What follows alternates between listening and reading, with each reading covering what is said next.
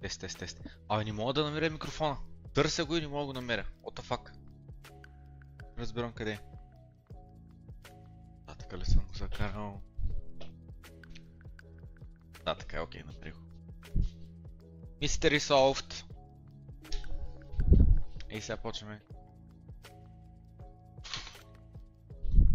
Само ще вдигна бюрото и ще сложа долу пътеката и почваме. Готови сме, готови сме. Още 3 минути преди боряча да свърши, бях подготвил съдържанието. А, обаче...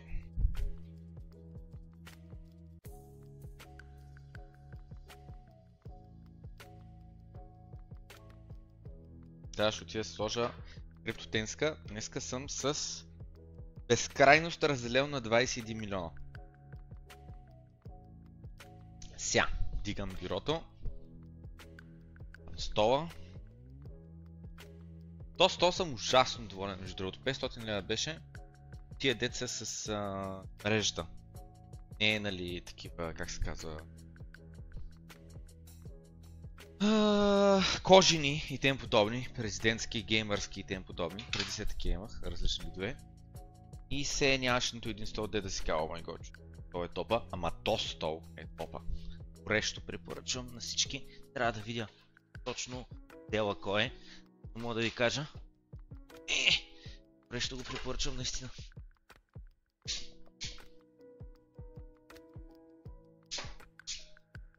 Тей, сложих пътеката. Спънах я. Сега... Прото да направя.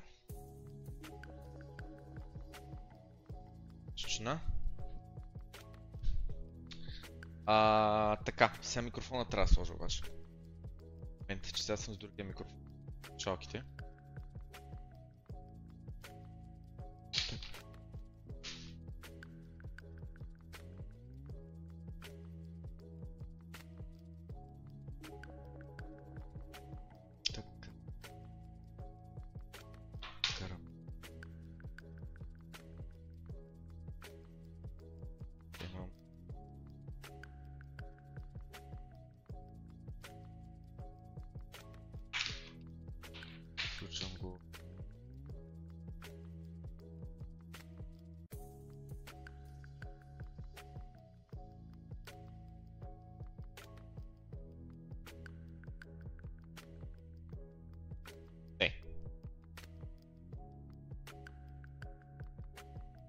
Опира в космите на гърдите ми, разбираш ли? Не. А, сега ще сме... О, Тест, тест, тест. О, сега сме основен микрофон. И сега пускам пътеката.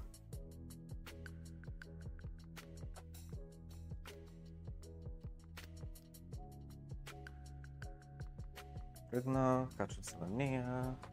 И това е, мисля, че сме готови. Сега. Браузъра. Кота. Към мен. И сме готови. Лайв сме. Добър ден на всички, появили се да гледат Доброто крипто в неделя вечерта на 13 август.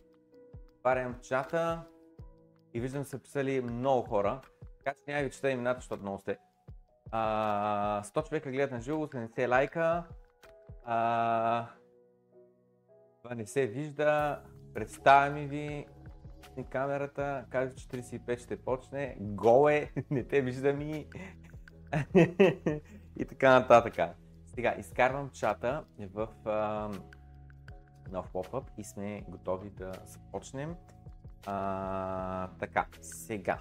Значи, първото нещо, през което искам да минем много набързо е а, какво стана с канала. Нали? Obviously стримвам в стария канал а, и е възстановен. Така, сега.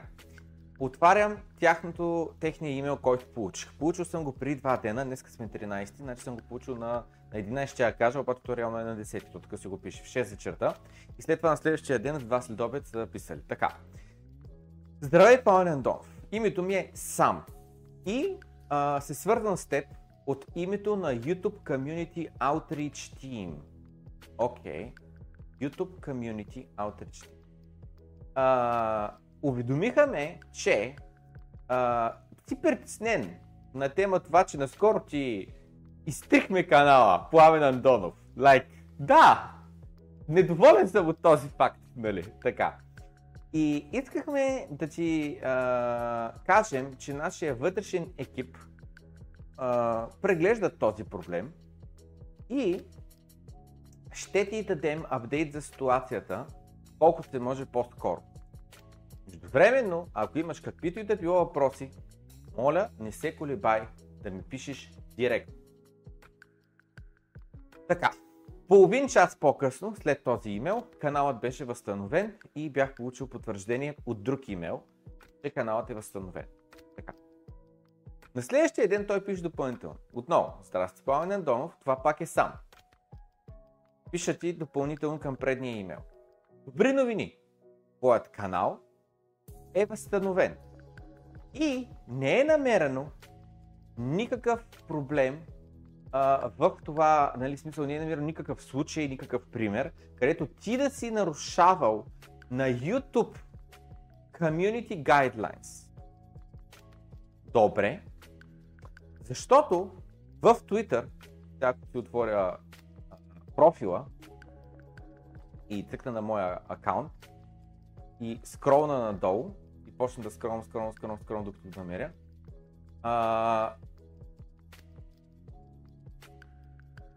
Виждаме ето тук на 10 август, което е, което е същия ден, разбираш ли? Същия ден, нали? Този имейл е на 10 август и ето този твит е също на 10 август. Виждате ли го? Ето този твит от Team YouTube. На същия ден. А, след като аз, нали, тук съм твитнал, този твит стигна до 950 хиляди човека. Рич, този твит. Да, Team YouTube казва, а, а, предадохме тази информация на екипът, който се занимава с изтриване на канали и те потвърдиха, че каналът ще остане изтрит. Няма да го възстановяваме, защото той е публикувал а, как се казва, harmful, а, такива вредящи, нелегални и тем подобни и опасно съдържание. И линк до полисто да седна да си прочита, нали. И, а, и съответно Алеш много а, добър коментар е пуснал. Ами, може би не е лоша идея сами да си прочетете правилата а, или нали, да ги промените. Или пък да си ги спазвате самите правила. Защото правилата на YouTube са следните. Ако получиш 3 страйка, което означава първа грешка, втора грешка, трета грешка си направил, продължение 90 дена, с други думи, ти може и 10 грешки да направиш, но ако всяка една е един път годината, един път годината, един път годината, е, може да имаш тотал 10, но тъй като не са заедно, нямаш проблеми с канала. Така, да ако направиш 3 а, а, големи проблема, за 90 дена ще ти изтрият канала. И тук пише също така моите стрим канала, ако а, повтаряш а, а, такова, проблемите, не, не спазваш правилата на, на, на, на, YouTube, а, а, и, а, и, а, дали в продължителен период от време, или само след един проблем, който ти си направил, ако ти правиш голям проблем, а, от рода, нали, примерно, наистина да постваш някакво нелегално съдържание и така нататък. И аз крайна края ще ги питам, да, какъв е, какво, какво се случва? Дали аз в продължение на месеци подред да. нарушава правилата, но са забравили да ми изпратят имейл и да ме уволнят, защото ето тук пише, че нали, ще получиш страйк и а, тук пише, а, също така може да ти изпратим имейл без да има никакво а, а, нали, а, действие срещу твоя канал, просто да те уведомим, че правиш нещо грешно или ще се възползват от страйк системата, вече наистина ти почва да ти бърят. Първа грешка, втора грешка, трета грешка. Така. И аз съм в крайна кажете какво? Забравите да ми изпратят имейл или се направил severe abuse, което severe abuse за мен е все едно да почнеш да използваш, да употребяваш наркотици по време на стрим. Публично. И ако сте направил severe abuse, какъв е този severe abuse? Или ако сте забравили да ми изпратят имейл, то сте забравили да ми изпратят имейл. Нали? Кое от двете се е случило? Да, в края на краищата, а, виждаме, въпреки че на 10 август те казват, потвърждаваме, каналът няма да се възстанови. Нали?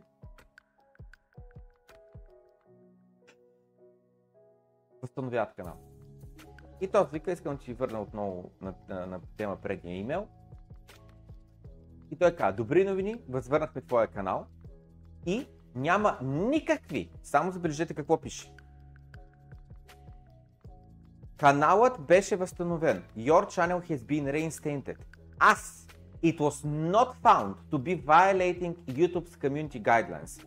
Тъй като не открихме нито един твой клип, който да нарушава правилата на YouTube. Разбирате ли за какво става въпрос?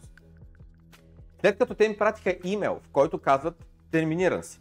След като аз направих appeal, с други думи, през формата казвам, според мен е станала грешка, изкуствен интелект е хванал канала, направя грешка, човек да прегледа, да види, че нищо нелегално не говоря в този канал, ни стимулирам хората да извършат престъпление или каквото и да било. След като те ми изпращат имейл обратно и ми казват, видяхме ти апила, отказваме. Не, ти наистина си в грешка, ти наистина канала трябва да бъде изтрит, не спаза правилата. След това в Twitter те потвърждават, след като се вдигна шум, Twitter потвърждават, че каналът е изтрит не по погрешка. Накрая то сам се появява от нищото, Uncle сам, разбираш ли? И той ми каза, че възстановяват канала, защото няма никакъв проблем с държането, което аз създавам. И след това той каза, разбираме, че понякога правим грешки и когато направим грешка, колкото се може по-бързо действаме да си поправим грешката. За да по погрешка са изтрили канала и колкото се може по-бързо са реагирали да ми върнат канала. Моля, той ми казва, имай в предвид, че от тук нататък, going forward, с други думи, от днес нататък, каквото и видеа аз да създавам, стримове или да качвам видеа на, твоя, на моя канал, трябва да следвам правилата на а, YouTube. В бъдеще, ако вярвам, че моят канал или акаунт биде отново терминиран по погрешка, да използвам официалният канал, използвайки формата за апил, което аз така или иначе го направих. Това беше първото нещо, което да направя. Нали? Първото нещо, което беше да направя апил през официалната форма. И сега минавам пред Discord да прочита моят личен коментар на тази тема. YouTube пратиха имейл на тема анбанването. Начинът по който аз разбирам тези думи е, че от тук нататък си държа устата затворна или пак ще ни изтирят канала. Що те казват от тук нататък, uh, please not going forward, от тук нататък. Каквито и видеа аз да правя, any future videos uploaded to your channel must comply with our community guidelines. Трябва да следват правилата. Ма чакай, аз до сега, нали точно това коментирахме, че до сега видеята, които съм качвал, са следвали правилата, нали? Нали? Точно това тук що ми казаха. Ето го. Good news, каналът ми е възстановен, защото не е намерено никаква неследване на правилата на YouTube. Е тогава какво ми обяснява, че тук нататък видеята, които качвам, ще трябва да следват? Ми, ли? аз така не че го правя. До сега съм го правил 3 години подред, ще го правя и напред. Та. И ми казват, нали, ако отново бия терминиран аккаунта и стрит, да следвам през официалната форма да подам такова. И след което нали, коментарът ми е, като изтрият отново канала, да използвам формата за контакти, а не да дига много шум в Twitter пред милиони хора. Защото моят личен твит достигна 1 милион човек. Нали? Моят личен твит, ей той, достигна 1 милион човек. Ей тук го виждам, 950к. Но това е един твит. Толкова много други канали, а, не канали, за са, Twitter акаунти, коментираха темата и бяхме споменавани там. Други подкастъри коментираха, че в България най-големият биткоин канал бива терминиран. Съответно, буквално това ми каза от тук нататък, не да говориш публично в Twitter за YouTube, какво правим и така нататък. Аз така го разбирам. Може съм в грешка. Отговорих на този имейл. Тук не бях отговорил ми тия два имейла, защото не бях сигурен какво се случва. След втория имейл му отговорих. И общо му казах, че първо, бил ли съм в грешка или не съдържанието, което създавам?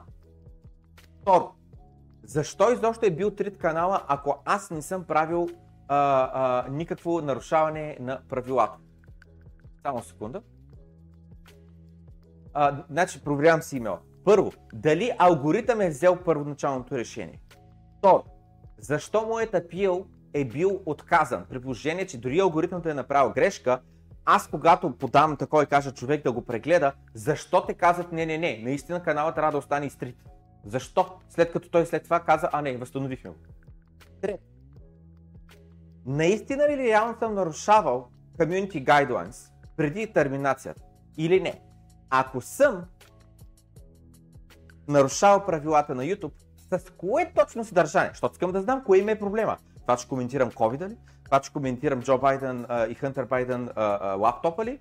А, какво? Къде точно е а, проблема? Четвъртия въпрос, който задаваме ако продължа да правя идентично съдържание като до сега, акаун, акаунта ми, YouTube канала ще бъде ли отново изтрит? Нали? Защото ако нищо не се промени, те уж хем нарушавам правилата, трият го, хем ми отказват да върнат канала, хем като вдигна шум, върнат канала. Пак ли ще бъде изтрит, ако продължим едно към едно до сега? С други думи, ако до момента не сме решавали проблеми, правила, никакви правила няма прочим да нарушаваме. И петия въпрос е, им, а, им казвам, казват ли ми с ей този коментар, от тук нататъка, а, като качвам видеа, трябва да следвам правилата. Казват ли ми или не ми казват по индиректен начин, бъдеще видеа и съдържание, което аз качвам, че а, трябва нали, да го променя, че да, че, нали, да ни бъда хванат отново в нарушение. И чакам отговор. Все още не се отговори. Това е. Това е положението. Не знам какво да ви кажа. Възстановиха канала. Не съм доволен от начина по който се възстанови канала.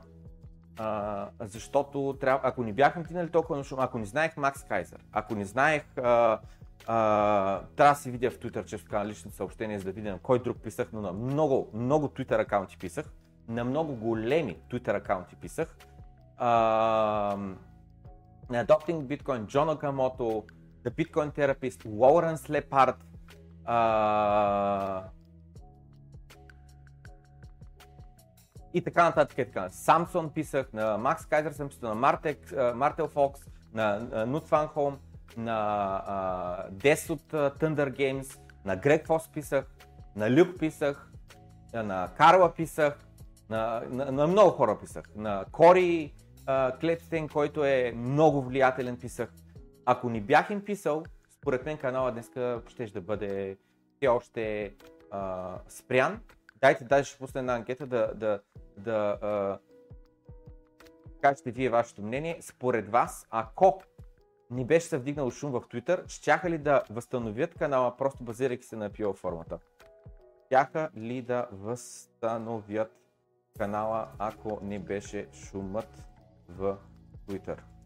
Като другото интересно е, че другия канал на Crypto News Alert, според мен, тъй като ни пакетираха заедно и ни коментираха заедно в много а, места, а, според мен буквално а, този човек, а, аз му възстанових канала. В смисъл, че ако ние ни бяхме втигнали шум за нашия канал и покрай него да се чуи за неговия канал, нямаше да се възстанови а, и неговия канал.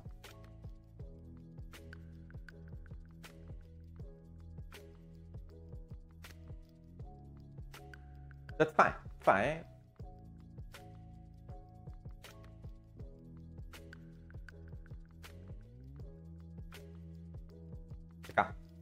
Започваме вече с съдържанието за днес.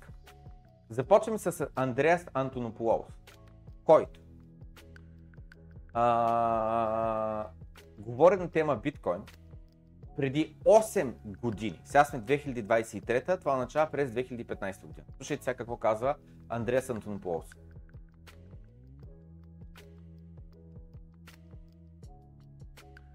Bitcoin doesn't care. You can be software and you can own money. Soft... На, на, на биткоин не му пука. Ти можеш да си софтуер, не човек, не юридическо лице, фирма и така нататък, не пенсионен фонд. Ти можеш да си софтуер и да притежаваш пари. Защо? Един софтуер, пишеш програма и тая програма има а, функция да генерира биткоин wallet.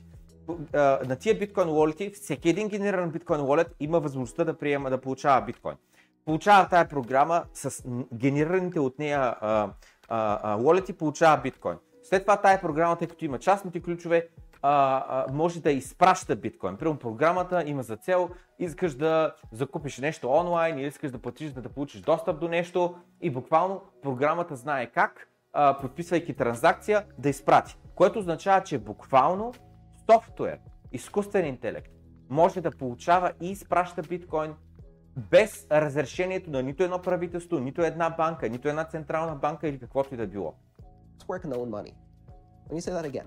Money. Software and you can own money. Software can own money. Вика, софтуера може да притежава пари. Апликацията може да притежава пари.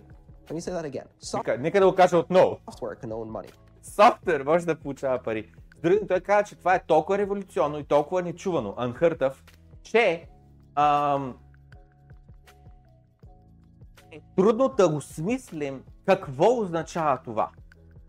Защото, защото, замислете се, с фиатните валути, с българския лев и не знам с какво, не можеш да кажеш, а тя програмата притежава парите. Не, не, не, не, не. Винаги, всеки един български лев, всеки един, без изключение, се притежава или от физическо лице, или от юридическо лице. Между другото, попорете ме, ако греша вътре в коментарите после отдолу или сега в чата, може ли някой друг да притежава български левове? Мисля, че не. Всички са юридически лица. Било то банка, фирма, някакъв фонд, някой някакво, те са юридически лица. А всяко едно частно лице, което има ЕГН, нали, физически човек, то е частно лице. Дори само това е. Частно лице и юридическо лице може да притежава пари. А това, което той казва е, че софтуер може да притежава пари. Това буквално е за първи път. We don't know what that does, but let me give you just one example. Вика, даже не знаем какво, какво означава това, дали какви ще са е, последствията от този факт, но нека ти дам, вика, един е, пример. Uber, Bitcoin, self-driving cars. Uber, биткоин, изкуствен интелект, който сам да кара колите. Combine those three together and you have Съедини self... тези три неща, uh, Uber, кола и uh, self-driving. Owning taxi. И това, което получаваш е едно такси, което се само а, а, не модерира, ми само управлява.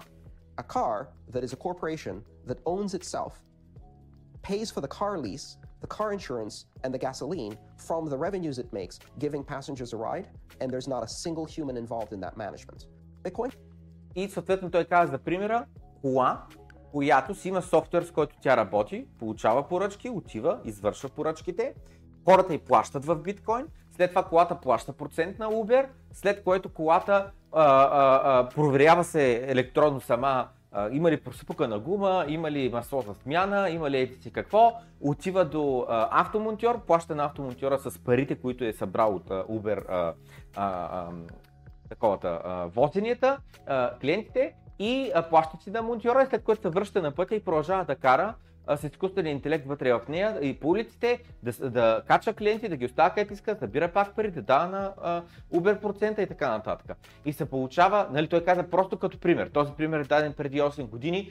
Днеска най-приятно още по-добри примери могат да се дадат, особено с ChatGPT и така нататък, просто mindblowing примери могат да се дадат. Но въпросът е в това. За първи път в историята на човечеството може да имаме софтуер, който да притежава пари, а не юридическо или физическо лице. Пускам, а, проверявам чата да видя дали сте написали дали някой друг. Много се радвам, че канал е възстановен. Съветвам те, ако е възможно да направиш бекъп съдържанието, че не се знае дали няма да има отново проблем. Напълно съм съгласен. В момента правим пълен бекъп а, къмто, а, на ня... по няколко начина. И другото нещо е, че ам, най-вероятно започнем да качваме съдържанието и в Twitter или някъде другаде. А, така че ще мислим и ще действаме по различни а, варианти за това как да диверсифицираме, да не ни е съдържанието само в YouTube. Като ние го качваме и в Spotify, но в Spotify просто има буквално една стотна, 1% от гледанията са там на фона на, в YouTube. Но трябва да а, диверсифицираме още повече. Щяха ли да възстановят канала, ако не беше а, шумът в Twitter? Да, 4%, не 96%. Така, сега продължаваме напред. Минахме през това нещо, защото е интересна мисъл за, за биткоин и как буквално променя правилата на играта. Нека да чуем сега двама дядковци как се говорят на тема биткоин. because Novogratz has been the pinata of Bitcoin when it goes down. It's been the genius of Bitcoin when it goes up. And all of a sudden, Larry showed up at the door to say, hey, big, respectable firms can prosecute and do Bitcoin. Link Lawrence Fink of BlackRock to Mike Novogratz. И съответно Майк Новоград, чакайте малко да пиша, да пусна една анкета, че ми е интересно колко от вас знаят кой е Майк Новоград. Сещате ли се как изглежда? С черното талие, с бялото талие, пълен ли е, слаб ли е, с брада ли е, без брада ли е? Сещате ли се как изглежда Майк Новоград? Да или не? Ако не се сещате, означава, че почти нищо не сте гледали с него. Майк Новоград беше за мен един от хората, които а, бяха като сигнал, че не е да съм млад и глупав и заради това да съм се хванал на някаква иллюзия, лъжа, че биткоин е бъдещето на пари, защото Майк Новоград е мулти-мултимилионер, не съм сигурен дали е милиардер, а, и си казах, и човека ужасно интелигентно говори, общо за мен той беше Майкъл Сейлъра на 2017 година. Както Майкъл Сейлър се появи от нищото, а, през 2020 година и, и стана голям бум. За мен Майк Новоград 2016-17 година е, е това лице, лицето на а, човек от финанси, човек с много опит, човек от Wall Street, човек, който е супер в час, който а, разбира биткоин и вижда бъдещето на биткоин. Очудващо за мен, повечето от вас не знаете кой е Майк Новоград. Може би това е просто защото не сте били в 2017 булрана.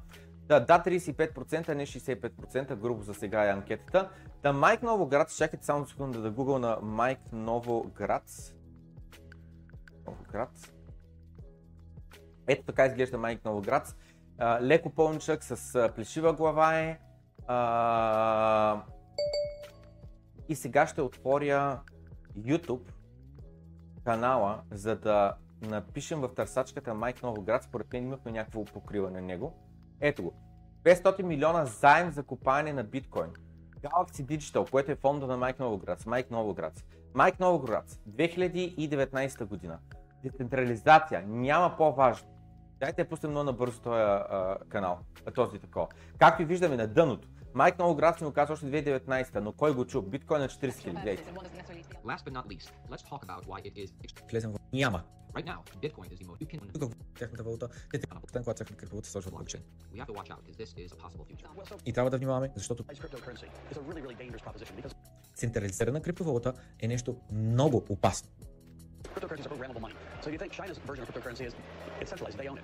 Uh, they have amazing technology already uh, because 95% of Chinese payments are done on phones. All of those phones get pushed into a, a shared database that the government forces. So Alibaba, WeChat, they all take all your spending data and give it to a government clearinghouse.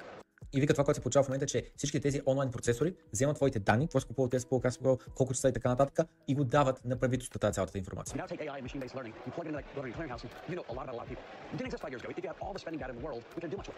И вика, това, което в момента имаме е достъп до ужасно много информация за кой къде харчи. Но въпросът е, преди 5 години, ако не беше дал всички тази информация, какво да направя сега с нея? Много информацията, човек, объркам са. Но в момента, защото имаме изкуствен интелект, защото имаме алгоритми, може да анализираш.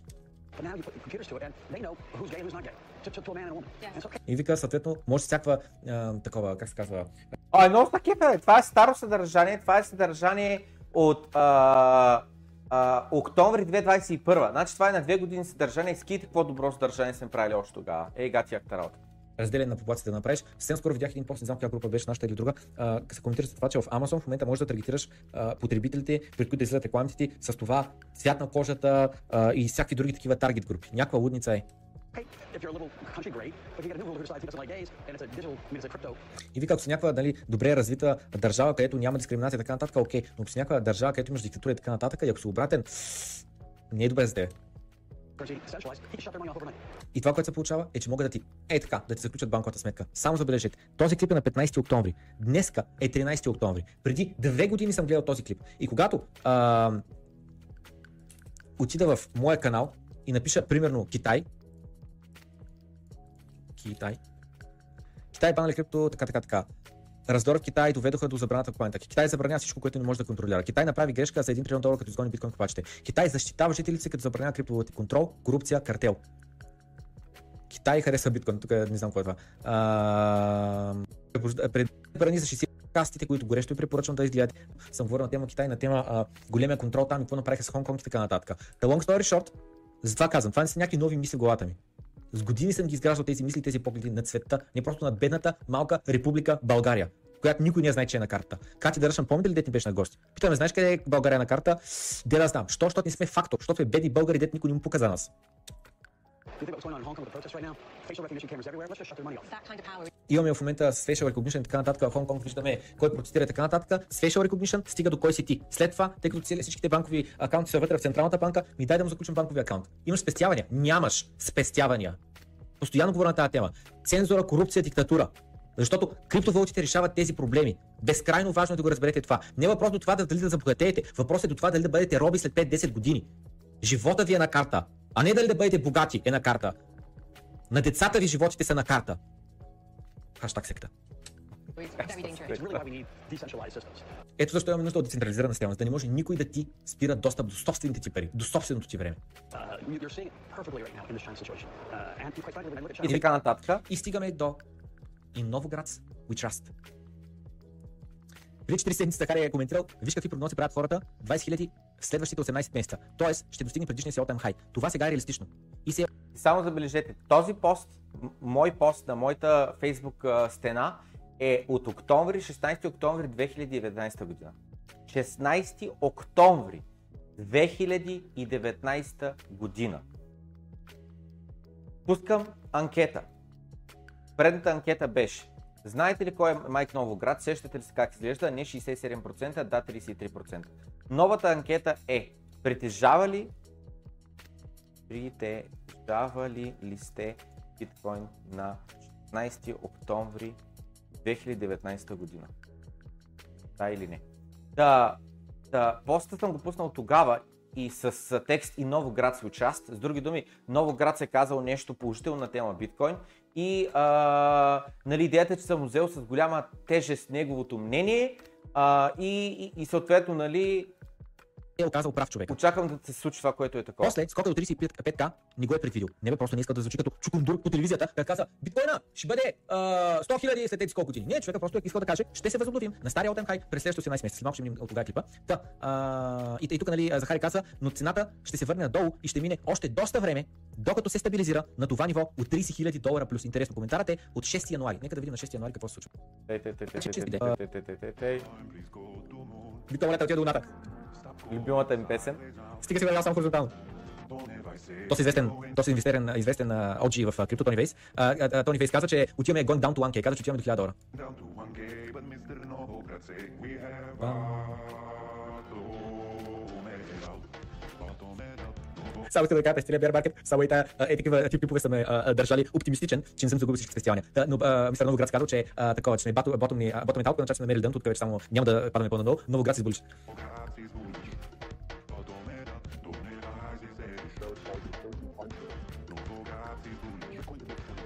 Биткоин може да бъде на 40 хиляди. Ето го, в клипът е, може да бъде 40 хиляди. А пък тук той каза, че не е предвиждал 30 хиляди плюс. Нека да отидем на луната. Така, и сега искам да пусна реално. Този клип е на 15 октомври 2019. Е клипа, аз съм го шернал на 16 октомври. Клипа е от известния канал Altcoin Daily. Тогава този канал имаше 100 000 сабскрайбера или нещо такова, или по-малко. В момента е 1 милион. Та. Какво беше? Извинявам се, пак забрах, докато го видя го забрам. А, 15 октомври. Нека да видим 15 октомври 2019 каква е цената на биткоин. 15 октомври 2019, септември, октомври, 15 октомври. Ето тук. Ето тук. Цената на биткоин 8000 долара. Графиката ето така. Новоград се казва, следващите 15 месеца ще ударим на all time high, или 18 месеца, кой беше там, и казва, биткоин може да стигне 40 000 долара цена.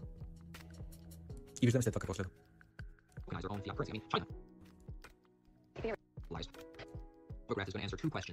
Майк Новоград ще отговори на два въпроса. Първи why въпрос. is it important that our cryptocurrencies remain decentralized? Защо е важно криптовалутите да бъдат децентрализирани? Като това вече, вече го И покрихме. същото време, ако си отворя моята Aliens, нали И всеки път показвам този клип за по-важно децентрализацията няма. по-важно от централизацията няма. Та, а, така, от преди 6 месеца клипа е в започнато плейлиста. Не знам как да ви обясня, че най-важното нещо, което може да направите за образователната на криптовалути да гледате просто тази плейлиста. Така, И в момента ви напомням абсолютно същото нещо, че най-важното нещо, което може да направите е гледате плейси за почти ако все още сте гледали. и централизация. Минавам през тези неща, за да търси бързи печалби. Минавам през тези стари клипове, минавам през тези неща, за да ви дам перспектива, че криптовалутите не са бърз начин за обогатяване. Постоянно казвам, просто е, част от аудиторията не го разбира и продължава да търси бързи печалби. При криптовалутите има много по-важни неща от това, чисто и просто да си отвоиш парите за месец или за два. Много по-важни неща. И аз тези неща, постоянно го казвам, отдавна съм го осъзнал. Не е сега да го осъзнавам да споделям с вас. Отдавна с години, години. Постоянно следен на криптовалутите и така нататък ме е довело до да имам тия осъзнавания в главата. Години. UNICEF са влязли в криптовалутите и са сложили фонд, че да могат да приемат криптовалути. Bitcoin and Ethereum. Such a user of crypto echoed by our next guest. He predicts Bitcoin will spike up to $20,000 within 18 months. Might over И, и казват следващия ни гост, очаква биткоин да изригне 20 000 долара. Човек до 17 месеца, като тогава нали цената е примерно 1000 долара. um. И той си казва, това е оптимистично. В момента купите една аудитория, една аудитория, една анкета аудитория, че ли сте купили биткоин по 20 000 долара, 10% съм сигурен, че 10% от вас ще да.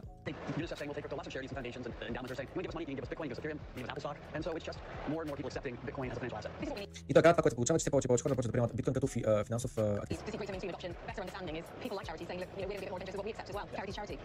И, те, свика, нали, че това, чарти, как беше на български, нали, благотворителните там такова, приемат, нали, казват, абе, как даш пари, приемам го под каквато и форма да бъде. И той свика най-вероятно, това, което ще направят, е, ще получат биткоин, те ще го продадат, и ще го превърнат в долари, защото е where Yale От, но има други от рода на Йел университета, които държат биткоиници, не ги продават. И не само, че го държат, те купуват биткоин, не просто да приемат донации, ами купуват биткоин с парите на университета. Това сме го покривали, между другото, в канала, ако потърсите думата университет, ще излезе новините за някои университета, които купуват that Станфорд също инвестира точно така в момента в States. So is it just Bitcoin? If Bitcoin is digital gold, what's going to give all these other cryptocurrencies value? Like XRP, like Litecoin, like EOS, what do all these other cryptocurrencies need to have? И сега, нали, пак връщаме се на алткоините. Какво трябва да имат другите коини, за да могат да имат стойност? И Итак, сказок в нашем какой-то разделе. Биткоин, е биткоин. Нищо не се сравнява с него. Биткоин е стора валю. Биткоин е пенсията ти. Биткоин е заделяш бели пари за черни дни. Биткоин е не очакваш някакви огромни изригвания на цената, забогатяш за една нощ така нататък. Там просто тестиш. Извън системата си, защитен си от геополитически проблеми, защитен си от инфлацията, държавата и така нататък. Това е биткоин. Конкуренция няма. Gold, gold's at a $9 trillion market cap. И каза, златото в момента е 9 трилиона капитализация. В момента е на 10 трилиона. You can fill all the gold that's ever mined in 25 meter cube. That could be saved valuable. И вика, златото е ценно, защото казвам, че е ценно. И сега знам, някои хора казват, ние злато си знаеш, че той е трябва да ти знаеш, че електрониката са плодя, ти знаеш, че е. Знам, брат. И няма никакво значение. Капитализацията на злато трябва да е 1 трилион, не 10 трилиона. Ако наистина се плаща просто като а, такова а, инструмент, като за материал, за, за материал, който е, а не като стора валю. Стора валю му надуе болна. Нищо повече. All the rest of the elements on the periodic table, the 114 elements, they're valued because we use them. Стора валю е златото. Надуто му е цената, защото го ползвам като стора валю. А всички други елементи на периодичната таблица трябва да са полезни. Ако не са полезни, няма да има стоеност. И той казва, златото е ценно, защото вярваме, че е злато. Биткоин е ценен, защото вярваме, че е ценен. Просто е стора валю. Belief system. Докато всяка друга криптовалута трябва да се намери ниша, трябва да бъде с нещо полезно на мен. Аз за това питам към някой, то са откоин да го купя ли брат. Не, не знам, брат, ако ще го ползваш, помисли си, трябва ли ти ти трябва, ако ще го ползвай. Имахме балон 2017 година, защото всяка една криптовалута обясняваше, аз съм следващия биткоин. И вика, това не означава, че Ethereum не е страхотен проект. И след няколко години може да бъде невероятно развит проект. И да има огромна стоеност вътре. Но няма да получи стоеност по същия начин, по който биткоин се получава стоеността. Биткоина няма умни договори. Биткоина няма DeFi. Биткоина няма стейблкоини. Биткоина няма заеми и не знам какво върху него. Биткоина няма NFT-та. И капитализацията му е по-голяма от Ethereum. Познай защо. Last така, доста добър клип, доста добър клип. Радвам се, че ги намерих на тия клипове и ги споделих. Да, това е Майк Новоград. Вече запознахте кой е Майк Новоград и какво е говорил 2019 година, както и отново. Аз Майк Новоград го знам от 2017, а той е в биткоин от много по-рано, как ще разберем от този клип. Продължаваме с двамата дядковци, които сега ще говорят на тема биткоин.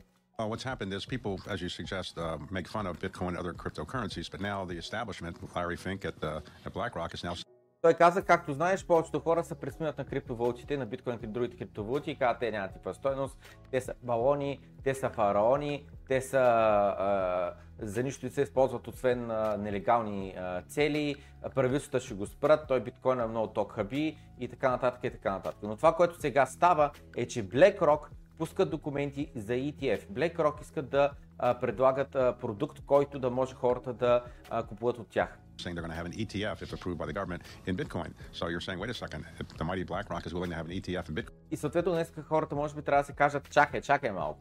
Ако големите BlackRock искат да се занимават с биткоини, ми може би биткоина има бъдеще. Maybe Bitcoin's going to be around for a while. Lisa wants to jump in here, but I'm going to cut to the news moment. Is Carlisle announcing this morning a Bitcoin advocacy? no, I don't think so. But uh, there's no doubt that Bitcoin is something that I wish I had bought it at a И той го пита, чакай, чакай малко. Сега искаш да ми кажеш, че ти си за биткоин, ти си про биткоин, че ти си а, а, нали, биткоинър ли? Той вика, не, не. А, ако трябва, нали, вика, съм честен, чисто и просто ми се ще я бях купувал биткоини на по 100 долара. Ами, кой не иска? $100 a Bitcoin when, when Mike Novogratz started buying. Когато Майк Новоград се купува, е започнал да купува биткоин. Разбирате ли от кога купува Майк Новоград за биткоин? От 100 долара. Знаете ли кога биткоин за последен път е бил на 100 долара? 2013 година. Значи Майк Новоград купува биткоин 2013 година. След като запукне балона на 1200 долара, като падне, повече ни пада на 100 долара. Пада на 150, 200 долара и така нататък. I guess now at $29,000. So he's made a lot of money. And uh, a lot of people who bought it at the $100 or less are feeling pretty good. Now, И съответно вика биткоин, въпреки че се е сринал от 60 000 до 30 000 долара, нали, намерил е някакво дъно, отскочил от него и сега на 30 000 долара и все още е сринат биткоин, защото не е на all-time high. Само забележи, биткоин има само единствено два стейта, две положения, две състояния. Нали? Биткоин или е на all-time high и е болен, че се пукне, или биткоин се е сринал, защото е на нов all-time high. Това е бе, друго средно положение няма. Няма такова нещо. Няма като fair value, няма като биткоин да е просто на добра цена, няма като биткоин е просто, как да кажа, на висока цена, защото си я заслужава тази висока цена. Не, не, не, биткоин или е балони са пукли, защото е на all time high, или биткоин и 10% и 20% е дипнал. Ето той биткоин е краша. It went up as high as 61,000, I think, even down to 31,000 or even 29,000 now. It's still pretty good profit if you bought it at 100. И съответно той как се купил биткоин на 100 долара, дори а, от 60 хиляди да е паднал на 30 хиляди, ами доста добра а, печалба се. Значи това е 30x ли колко идва, само искам да го сметна правилно. Не е 30x, 300x е, нали? От 100 долара до 30к. 300x. We all wish we would have bought it at 100. И тъц вика на нас, на всички ни се иска да купили биткоина на по 100 долара. And to write it up, it's one thing for BlackRock to come up with an ETF because they believe the proposition It's not И, той, и тя казва, обаче едно нещо е ако BlackRock искат да пуснат биткоин ETF, защото вярват в бъдещето на биткоин, защото е полезен. Нали? Защото нещо, което не е полезно, няма бъдеще. Съгласни ли сте? Нещо, което не е полезно, няма бъдеще. Както шибайното. Тя не е полезна. Да бе, имаш си там някакъв пик, имаш си някакъв балон, имаш си някакъв маркетинг организиран покрай нея, някакви хора станаха богати, ама има ли бъдеще шибаино?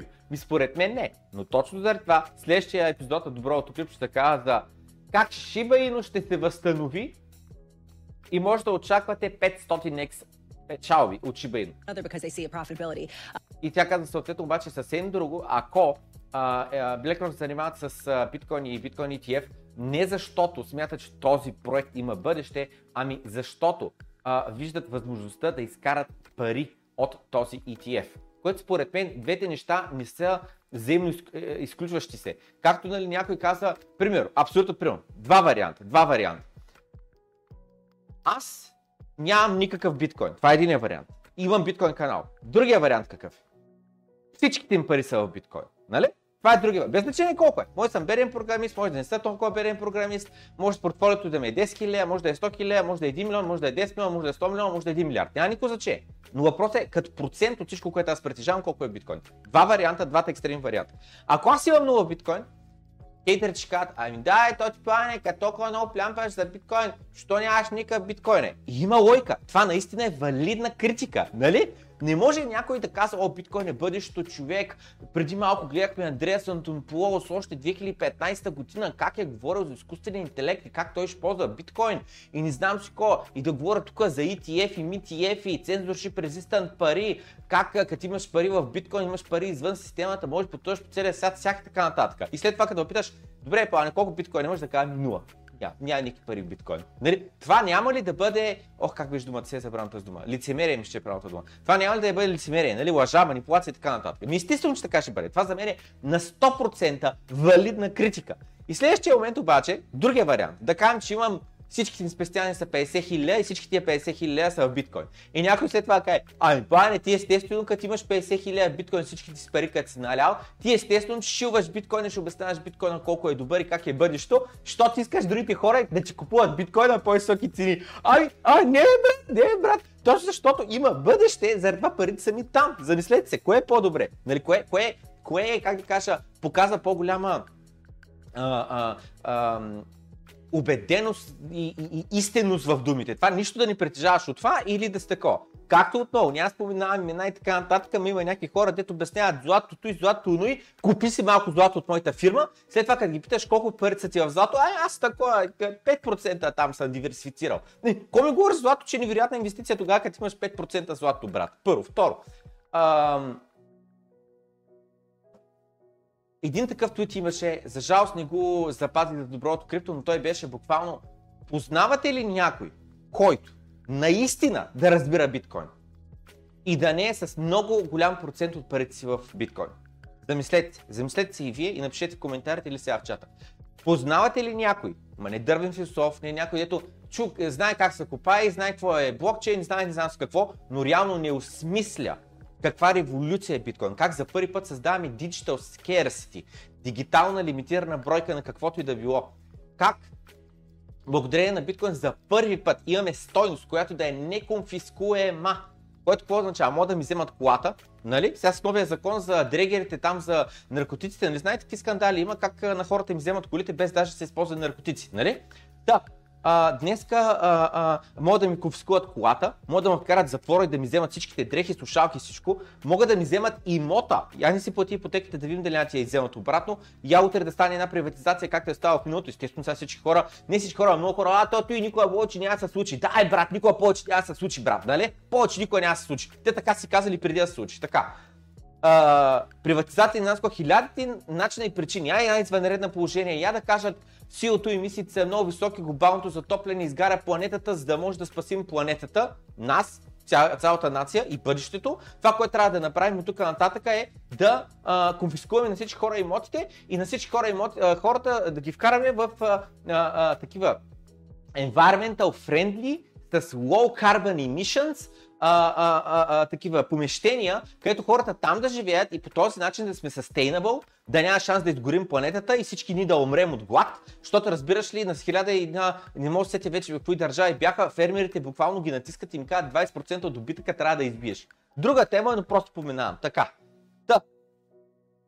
Познавате ли някой, който на 100% да осмисля какво е биткоин? Наконфискуема, дигитална, а, а, а, скерс валута и да не притежава с много от парите си да са заключени в биткоин. Аз лично такъв човек не познавам.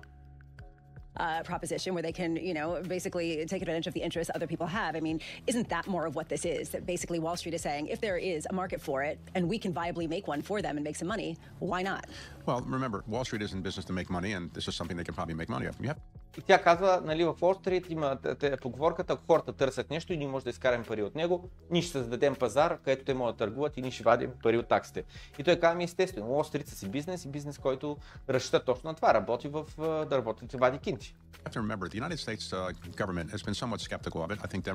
Но, каза, нека да имаме преди следното. В Съединените Американски щати правителството е скептично на тема биткоин. uh, outside И хората в SEC, с други думи а, Гари Генсвър, са скептични на тема биткоин и малко или много не го харесват.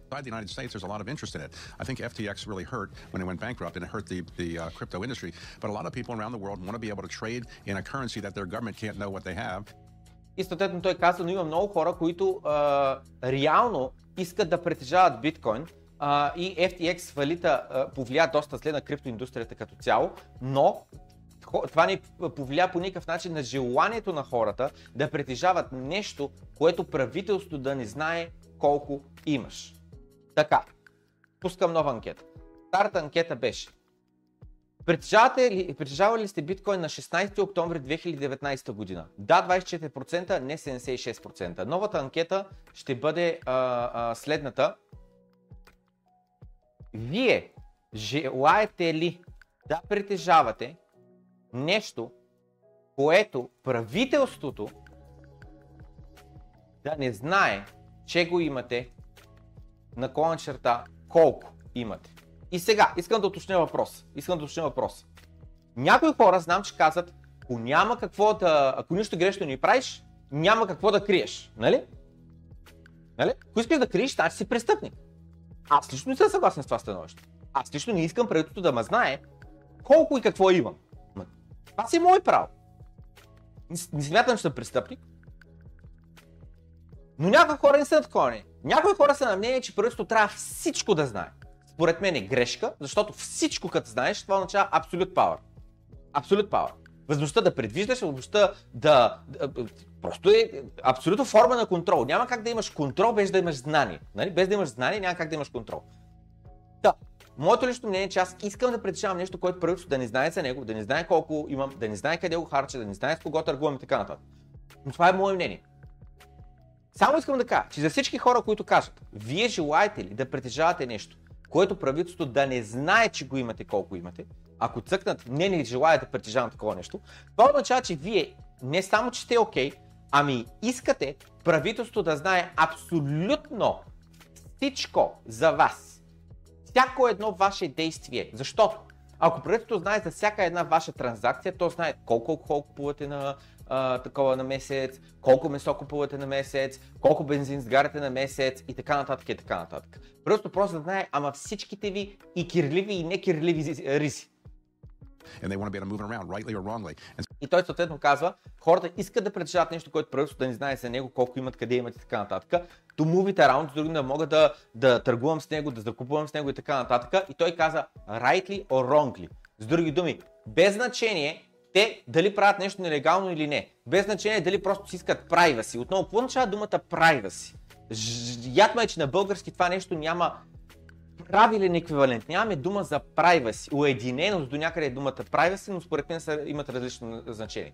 Privacy означава, че аз сега в момента, буквално, валя с телефона, включвам си камерата на телефона, окей? Включих си тук що камерата на телефона. Ето виждате ли, камерата на телефона ми е включена. И на камерата на телефона, ей сега, на живо, ей сега, си дърпам гащите и си правя един дикпик. Е така. Тук що в момента си направих един дикпик. И сега, Мога ли да й покажа дикпика си? Мога ли? Ма, мисля, че ма банат от YouTube. Заради това няма да го покажа. Правителството трябва ли да знае за телефона, на, на телефона ми, снимката на пишката ми, която тук що направих? Питам ва, питам ва. Трябва ли правителството да знае за снимката на пишката ми на моят телефон сега? Моят отговор е, че не ни трябва. Нали?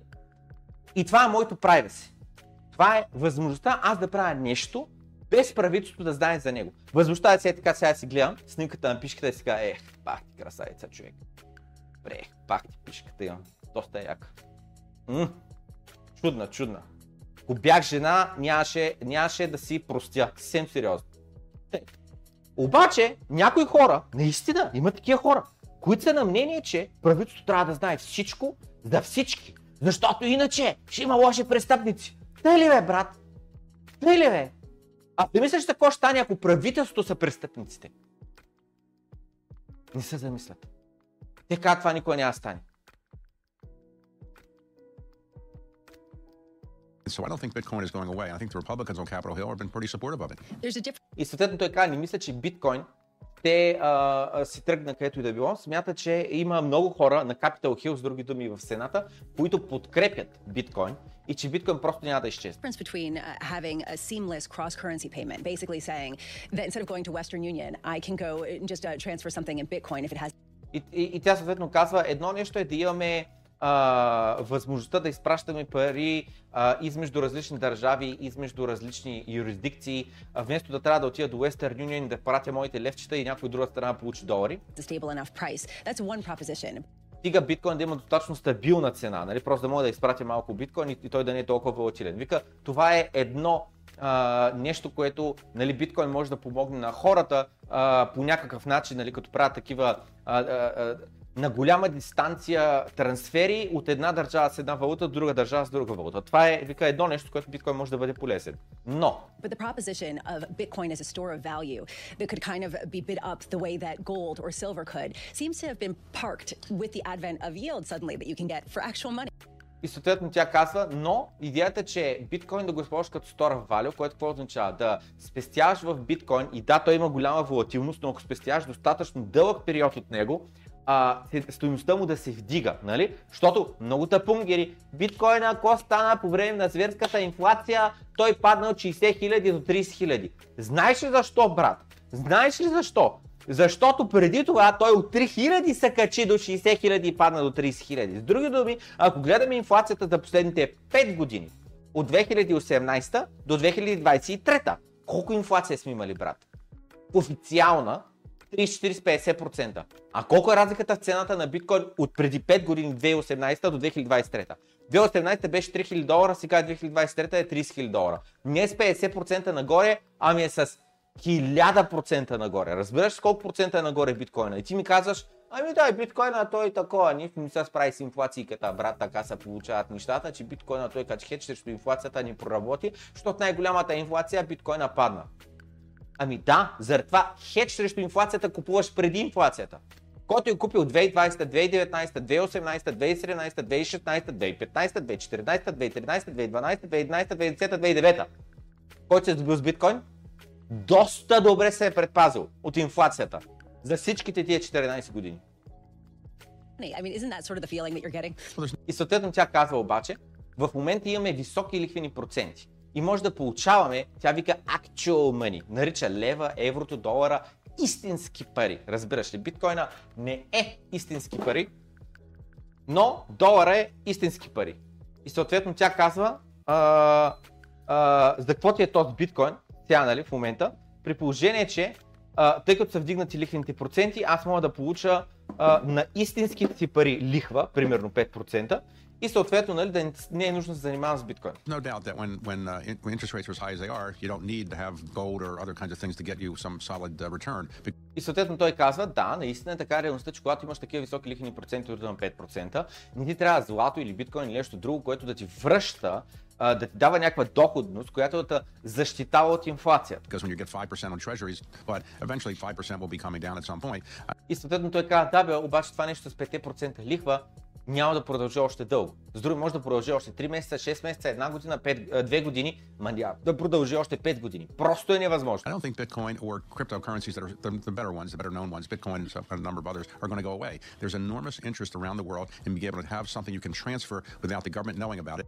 И той отново се връща към това, което той казва, но тя просто не го чува. Биткоин няма да изчезне, защото има хора, които искат да притежават нещо, което те да могат да трансферират от себе си до някой друг, без правителството да знае за това. Ей, сега отново ще направя един тикпик. Ето сега, отварям си камерата, нали? Чакайте, че последната снимка, която съм снимал е на пишката ми, сега има шанс да видите пишката на малко такова. Така, ето виждате ли, ето тук долу, ето тук долу, чакайте малко и аз да виждам.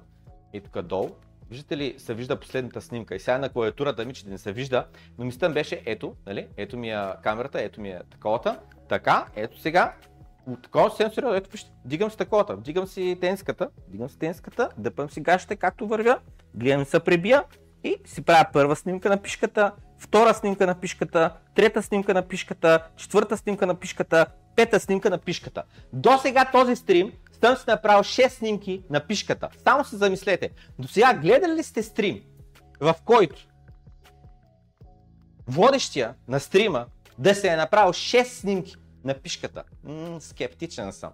Ако смятате, че този стрим е уникален, може да го споделите с вашите приятели и познати, да а, видят висококачествено съдържание от рода на човек, как си прави а, а, такова снимки на пишката. Плюс от време на време мъмбо му говори там биткоин, корупция, инфлация, някакви други не толкова важни неща. Така, първо. Второ, тук що върнаха канала, ние почваме с снимки на пишките. Направо не знам, продължаваме напред. And keep it private. And, uh, you know, you can say well, people shouldn't do that, but that's not going to stop people from doing it. Mr. Novak, И съответно, той казва само за момент. Government knowing about it and keep it private. And, uh, you know, you can say well, people shouldn't do that, but that's not going to stop people from doing it. И само забележете какви му бяха думите. Нали? Те искат да притежават нещо, както аз притежавам сега моите снимки на моята пишка, дето никой друг няма да ги види, освен ако аз не съм съгласен той да ги види. Да по същия начин той казва, има хора, които искат да притежават биткоин, за да могат да направят транзакции, за да могат да платят на някой друг, без правителството да знае за което. И отново, някои хора ще кажат, ма те ни трябва да правят така, те може да ни, да не трябва да правят така, ма това няма да ги спре да го правят. Нали? Това няма да ги спре да го правят. Mr. Novogratz on Mr. Gensler. What did he say about the efforts of our chairman of the Securities and Exchange Commission? Well, Gary Gensler, who's the chairman of the SEC, is not a big fan of uh, cryptocurrency. I think that's fair to say.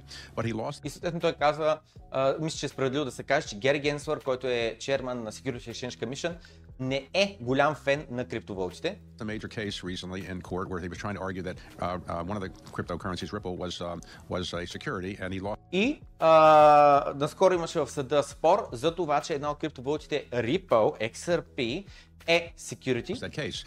но той загуби делото. So I think the SEC has not been able to convince at least the government yet, or at least the courts, that uh, cryptocurrency is it's a dangerous thing. И съответно а, той казва, че не смятам, че а, Гари Генслър и Security Exchange Commission са успели да убедят правителството и съда към момента, че криптовалутите са нещо опасно. Uh. И съответно искам да я напомня, че много хора в правителството смятат, че Гари Генслър няма да е шефа на СЕК вовеки. Go. I mean, these guys just wait him out, right? I think that's a strategy that's very popular in Washington, waiting out regulators you don't like.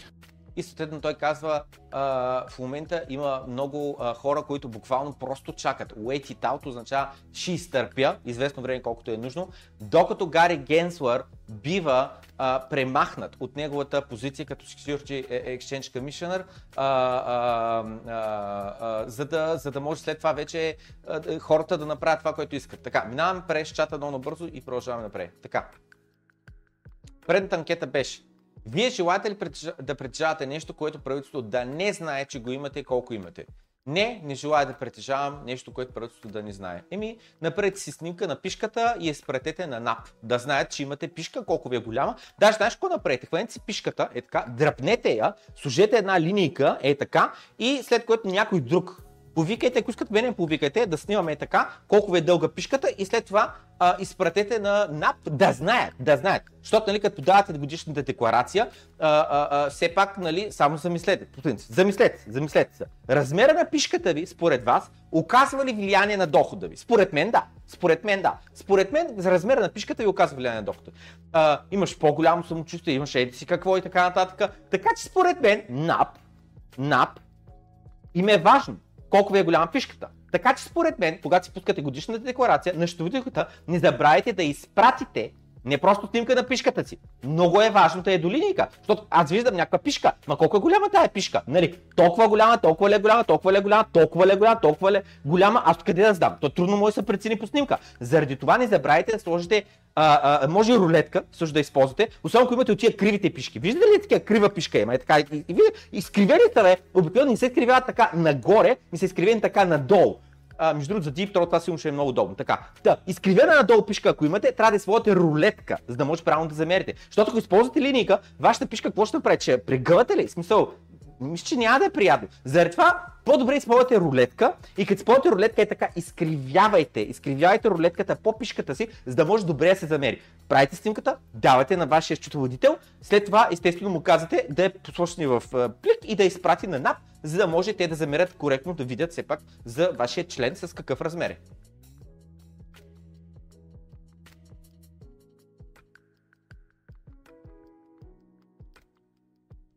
Ама този път на дървен, точно така. Само в дъки това, точно така. Там как харесваш ми съвсем сериозно. Но хомо обаче, нали? До хомо долу. Пише ми история. Буквално, писах ми история в този епизод. Как искате го разберете? После се чуди, що е терминирал.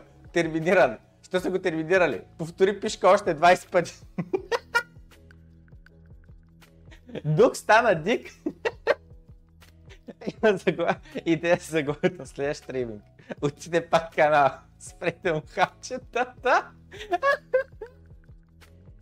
Не знам какво да очакваме вече. Чакай малко. Този стрим е толкова уникален, че не искам да го споделям. Радвам се, че присъства това ни пива да се изпуска.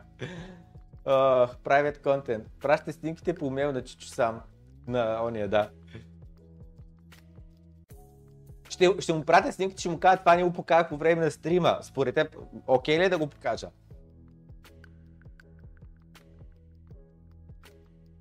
Ще видим има ли снимка в ниво 4 в Дискорда. ние си мисля, че гледаме Дук, а пък ние гледаме добро утро, пишке и така нататък. Тъй. Не сърчаваш хората да си снимат пишките, а това го гледат собствениците на отдел снимки. Това според някой може да се води разпространение на порно. Точно така. А, а, то между другото разпространение на порно, не съм сигурен какви са законите около порното, но мисля, че аматьорско порно не е забранено всеки да се снима. Нали? Напишете в коментарите или в чата, ако съм грешка, но мисля, че аматьорското порно не е нелегално. Нали? Професионалното порно с а, а, актьори, на които има платено, обвиесли не е, не е нелегално, защото е бизнес, но и аматьорското порно мисля, че по никакъв начин не е такова. Не е забранено. Си правите снимка на пишката на нас, ще ми фалират. Направо отиваш дапа и им го тропваш на бюрота и така, пляскаш го и кажеш, ето, кажете, вие преценявате колко данъци дължа. Пращайте се точки за яко съдържание. QR кода се появява от време на време. Благодаря за всичките са точки. Някой по-рано беше пратил един тип. Чакай малко да видя. Да, значи получил съм 100 сатошки преди 7 минути. Благодаря за типовете.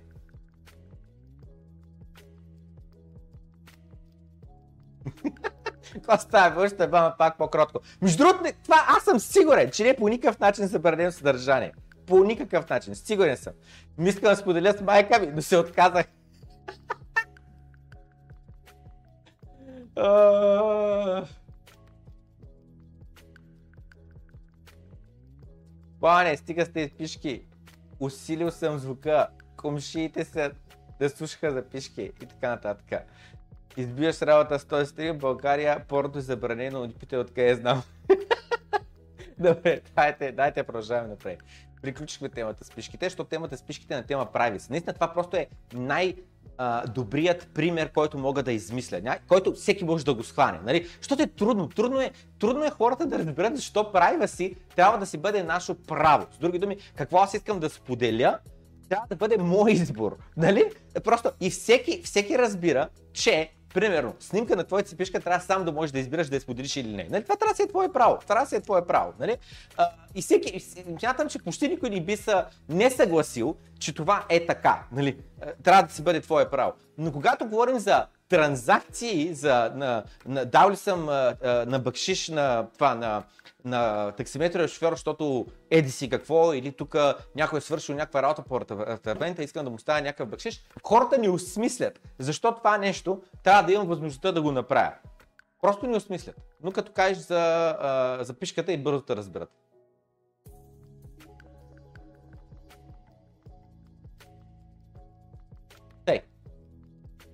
Bitcoin Transaction Volume.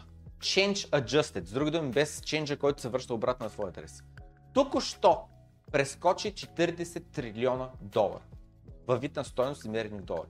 40 трилиона долара без централна банка. 40 трилиона долара без правителство. 40 трилиона долара без CEO на биткоина. 40 трилиона долара без да искаш а, а, разрешение от когото и да било. Защото много път съм го вторил и пак ще го вторя. Всеки път, когато ти правиш банкова транзакция, не правиш банкова транзакция.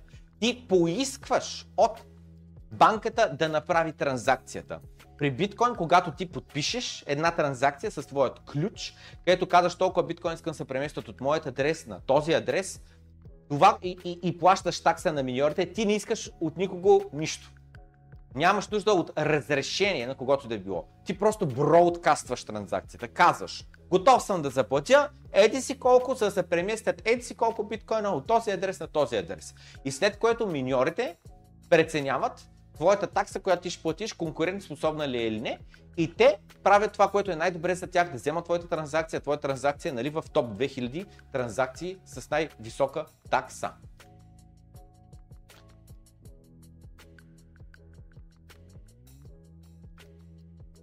И тук нали казвам, че а, просто се замисли. А, една мрежа за трансфериране на стойност, която не може да бъде спряна, която е глобална и псевдоанонимна. На всеки 10 минути се затварят а, а, транзакциите и са финални. С други думи, когато аз получа някакъв биткоин, аз съм сигурен, че този биткоин не съм го получил. Без което и да е правителство или дър, а, държава или а, компания да стои зад биткоина и да гарантира негова стойност или каквото и да е било. Биткоин има стойност, защото ние казваме, че има стойност, а не защото някой друг ни нареди, че биткоина има стойност. За мен лично, българския лев е един истински шиткоин. Буквално, мен ако ме питаш, аз искам да използваме долари. Обаче аз нямам избор. Аз съм задължен, на мен ми е наложено, на мен ми е натиснато отгоре български лев да използвам. Ако ме питаш мен, не бих искал, но нямам право на избор. Та, биткоин е парите на народа. Защото биткоин никой не ти казва, че трябва да има стоеност. Биткоин има стоеност само защото ние искаме да има стоеност. Виждаме стоеност в него.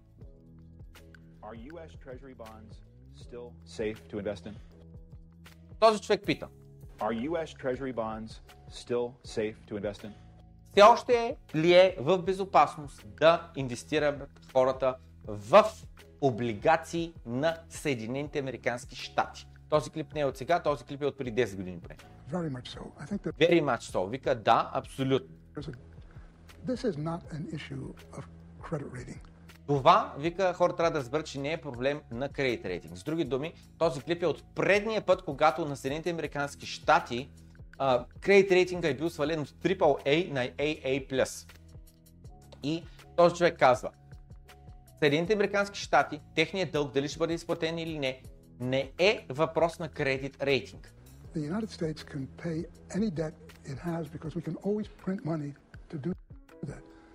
Съединените Американски щати могат да върнат всякакъв дълг, какъвто и дълг да имат. Защото имаме принтер, с който просто може да принтираме нужните пари, за да платим този дълг. So. Така че има 0% шанс да дефолтнем. И след което искам само да виждате лицето на ей той е младичкия, само гледайте му лицето, когато го чува това нещо. Вижте го, вижте го, вижте го. Иска да каже нещо, отваря с леко устните, замислене и след това нищо не казва. Така. Значи, отново ще пусна клипа, без да го превеждам, просто пак да чуем какво се казва. Are U.S. Treasury bonds still safe to invest in?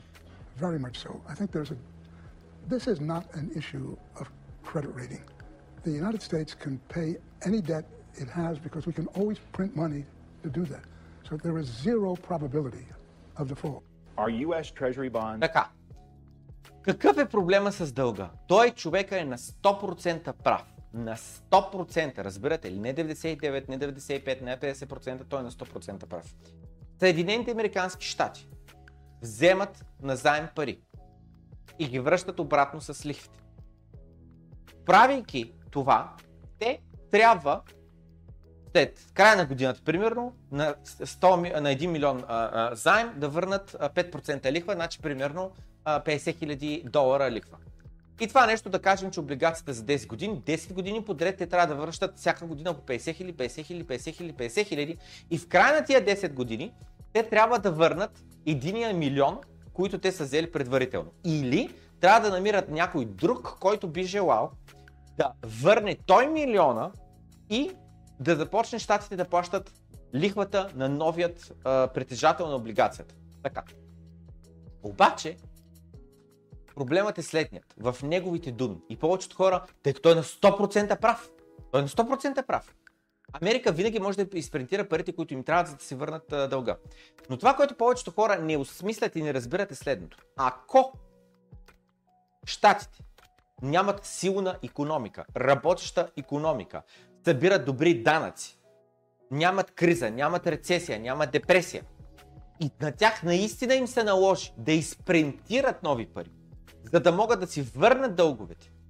Това, което означава е, че ти създаваш инфлация. И това, което означава е, че хората, които държат облигацията, въпреки че реално ще им бъде изплатено, ще им бъде изплатено. Това, което ще им бъде изплатено, е с много по-ниска стойност, отколкото първоначално те са платили за него. Защото отново, ако някой закупи облигация на стоеност 1 милион долара, значи аз имам 1 милион долара спестени в моя джоб, дам ги на Съединените Американски щати да ги харчат за каквото те решат. Те ми дадат едно лище хартия, на което то пише.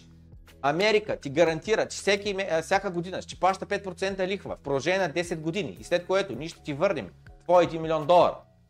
Ако обаче през тези 10 години Съединените Американски щати економиката им пада яко надолу, няма производство, няма иновация, безработица зверска, а, ужасно много хора търсят помощи не знам с какво и така нататък, престъпността се вдигне, просто държавата отиде в небитието само за 10 години.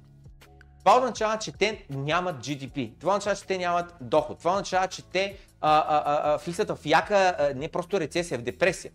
И това означава, че единственият начин те да плащат тия лихви е като принтират пари. И твой 1 милион и твоите 50к, които ти получаваш всяка година, се обесценяват, обесценяват, обесценяват. И след 10 години, като ти върнат 1 милион на куп, който ти си им дал в началото, това, което ти получаваш е purchasing power, покупателната сила, не на 1 милион, ами на примерно 300 хиляди. И на теб, въпреки че са ти изплатили 500 хиляди през това време във вид на лихви, ти пак си на загуба. Да до това опират нещата. The blueprint of a global monetary scam. Как работи глобалната монетарна измама. Годината е 2020 година. Казваме, че има скандемия. Принтираме 8 трилиона щатски долари. Даваме от тях по 1400 долара на балъците и ги наричаме стимулс чек. Помагай ми ти да можеш да си платиш найема, да си платиш тока, водата и си купиш хляб. И хората си мълчат, доволни са. О, човек, аз тук що получих 1400 долара. Буквално паднаха от небето. Да кажем, че средната заплата в Съединените Американски щати е 70 000 долара. Така че ти получаваш този месец 71 400. 70 хиляди за дето бачкаш и още 1400 долара помощ от правителството. Обаче, инфлацията, истинската инфлация, не фалшивата, която те ни викат, а, стигна 7-8% и тръгна надолу. Не, не, не, тя беше 15%. Което означава, че твоите 71 400 долара заплата плюс стимус чека вече имат покупателната сила на отминалата година 60 700 долара. Край на краищата, на теория, те ти подариха 1400 долара. Но реално, това, което се случи, е, че ти им подари на тях 10 700 долара.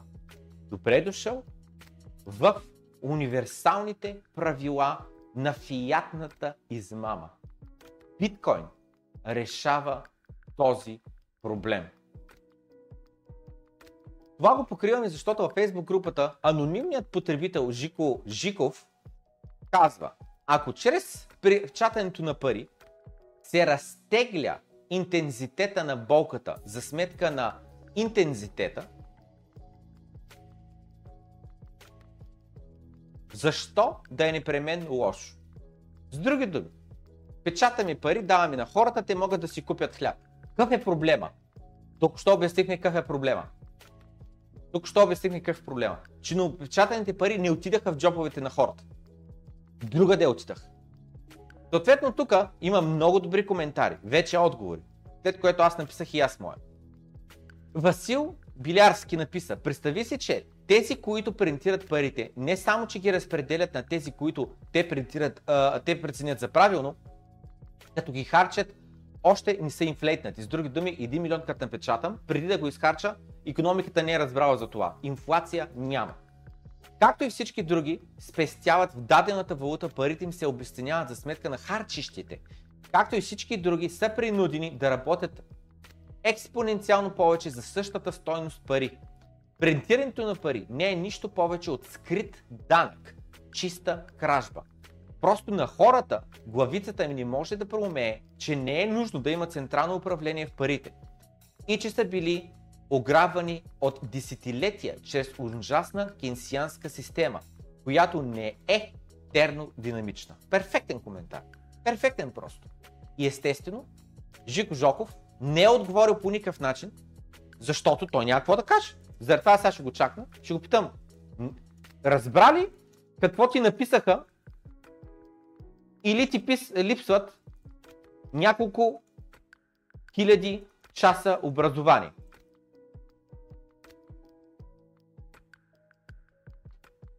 Разтегляш интензитета, но увеличаваш сумарната болка.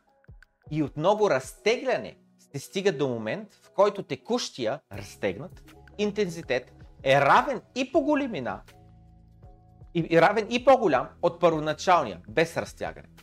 И аз написах следното нещо. Жико тук що е останал с впечатлението, тук, тук е останал с впечатлението, че принтирането на пари решава проблеми. Нали? Какъв проблем решава? Намаляме интензитета на страданието. Нали?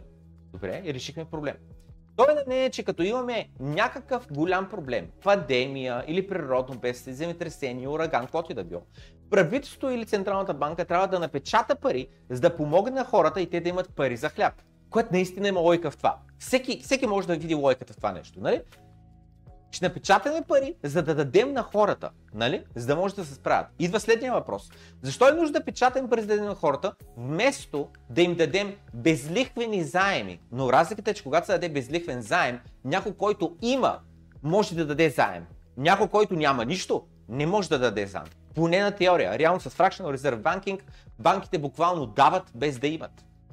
Тъй като банката като има 10 000 депозити, може да даде 100 000 заеми. Буквално те дават в пъти повече от това, което те притежават, те, което те имат. И то даже не е тяхно, то е на техните позори, но това е друга тема, няма да задълбаваме. Та идеята е следната. Аз съм за Нека всички като плащаме данъци, процент от парите да отиват в една касичка. И тая касичка се пази точно за моменти, в които имаме бедствия и да се дадат тия пари обратно в народа, но веднъж спестени, а не много принтирани. Или, по-добър вариант, чисто и просто, дори без да има касичка, дават се безликвени заеми или с много ниска лихва от къде, нали, който има, как да кажа, от а, институция или който е бил, който има, има, има парите да даде. Не иска да ги даде, ами негов си право е. Връщаме се на данъците. Какво се случва с нашите данъци? Биват ограбвани. Вместо да има корупция, вместо да бъде ограбвани, тия пари може да отиват за една касичка. И после, когато има било то корона, било то земетресение, било то не знам с какво, да имаме пари, да може да се помогне на народа. Като отново, в зависимост от това, дали са пари на народа, дошли от данъци, трябва да се върнат или не трябва да се върнат. Принтира, така. Добре, в този случай помагаме на определени хора да имат пари за хляб. Идват ми два въпроса в главата, над които Жико никога не се е замислял и се надявам да се замисли. С принтирането на парите помагаме на а, помагаме на едно, да минат по, на, по един начин, да мине по-лесно, да, да, на едни да минат по-лесно през а, кръста. Но щом на някой му е по-лесно, без да се е трудил, само замислете, парите ти падат от небето, ти не се трудил за тях, те просто ти падат на небето.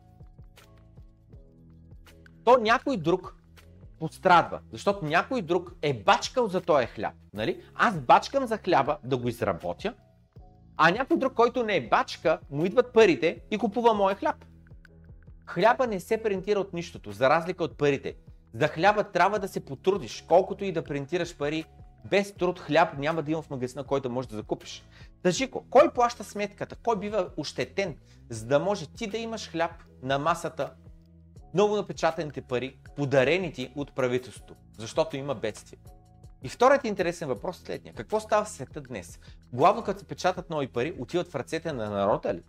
Колко точно отново напечатаните парички, тия 8 трилиона, които преди малко коментирахме, отидаха в джоба през последните 20 години на хората. Тия 8 трилиона от последните 2-3 години, не от последните 20 години, но аз говоря за последните 20 години всички напечатани пари. Колко са отшли в нашия джоб и колко реални са? Колко стимус чека получи? Аз лично нула. Нула стимус чек не съм получал. Замисля ли се кой е обикновен, обикновено има достъп до тези много напечатани пари? Замисля ли се кой а, замисля се как се спасиха големите банки в Америка 2008 и как банкерите си получиха бонусите, въпреки че банките им щяха да фалират без да се напечатат тия 800 милиарда. При кого отиват 99% от новичатаните пари, Жико? И той ми отговаря. Въпрос едно. Всички плащат сметката. С други думи, социализираме загубите. За да може нещастието на някой да не е жестоко. Нали? Това е все едно 5 милиона човека да имат настинка за 5 дена, вместо 100 да умрат от туберкулоза. Други думи, отново рационален отговор е, че ще напечатаме нови пари, да дадем на хората, за да имат за хляб, за да може да ни умрат от глад и така нататък. И в крайна ще създава инфлация обаче за всички, всички страдаме от това, но страдаме малко, за да може и някакви хора да ни умрат от глад. Абсолютно има лойка. Но заради това са двата въпроса свързани.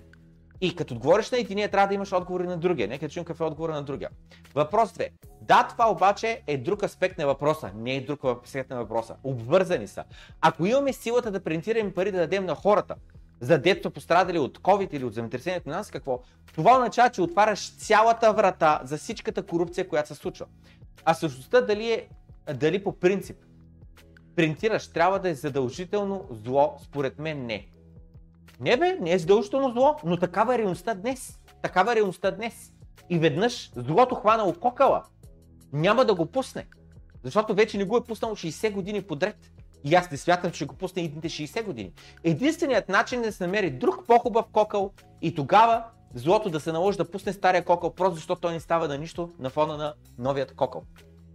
Та, Жико, само забележете на кои коментари е отговорил. Отговорил е тук на един коментар, но на двата добри коментара, които много добре обясняват къде е проблема, не отговаря. Познайте защо. Защото няма отговор. Защото няма отговор. Мен лично може всеки да ми зададе всяка въпрос на тема биткоин. И ще му дам отговор. Защото вече съм зависал на всички тия теми. Но Жико не се е замислял. Затова, защо принтирането на пари е нещо лошо? Само по себе си, първо, Прецаква всички хора, които притежават пари. Представете си, че някой е спестял 20 години и е спестил много пари. Спестява от закуски, от кафета не е купувал, а, само а, в офиса кафето е пил или без кафе е карал, а, а, носил си е сандвичи от къщи и е пестял, пестял, пестял. Сетете се този човек, дали ще съгласи, дали ще гласува за, дайте да принтираме нови пари, които да създадат инфлация и да намалят стоеността на всички хора, които днес имат спестявания. Ми естествено, че не. Знаете ли кой би гласувал за повече принтиране на пари? Само хората, които живеят на кредит, за да им се обесценява кредита. Само хората, които харчат повече, отколкото те имат. И само замислете, какво съсловие ти искаш да има по света? Такова, което харчи повече, отколкото има, или такова, което харчи по-малко, отколкото има и запазва бели пари за черни дни? Кое съсловие е по-правилното? Кое съсловие мисли по-добре дългосрочно? Замислете се. И естествено, коментара има 4 лайка. Тия 4 човека, явно и те, не са се замислили. Какъв е проблема с принтирането на парите? Какъв е проблема? Хората, които пестят да бъдат наебавани здравата. Явно няма проблем. Съединените Американски щати обаче са изхарчили още 73 милиарда долара. Разбирате ли? През месец юли. 73 милиарда долара през месец юли. Тук що свършили месец. Което означава, че до днес, до днес, до август месец, до 1 август, Съединените Американски щати са похарчили 726 милиарда долара за лихви за 7 месеца. 700 милиарда долара. Скоро ще видим първият 12-месечен период, в който Съединените Американски щати ще платят 1 трилион долара само по лихви на техният дълг.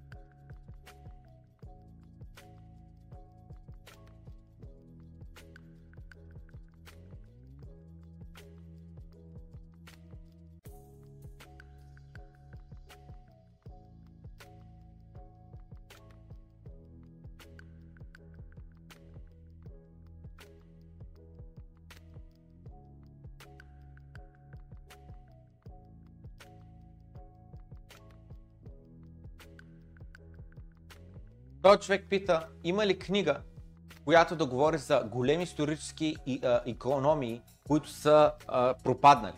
Например, Римската империя.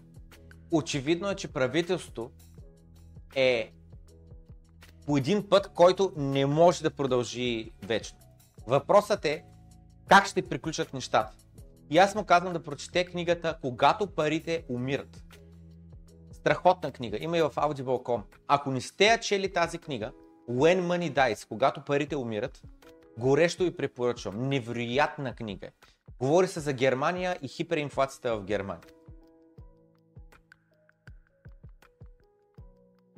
Да, в Америка в момента са по един път, в който само забележете, тяхното GDP е около 30 трилиона.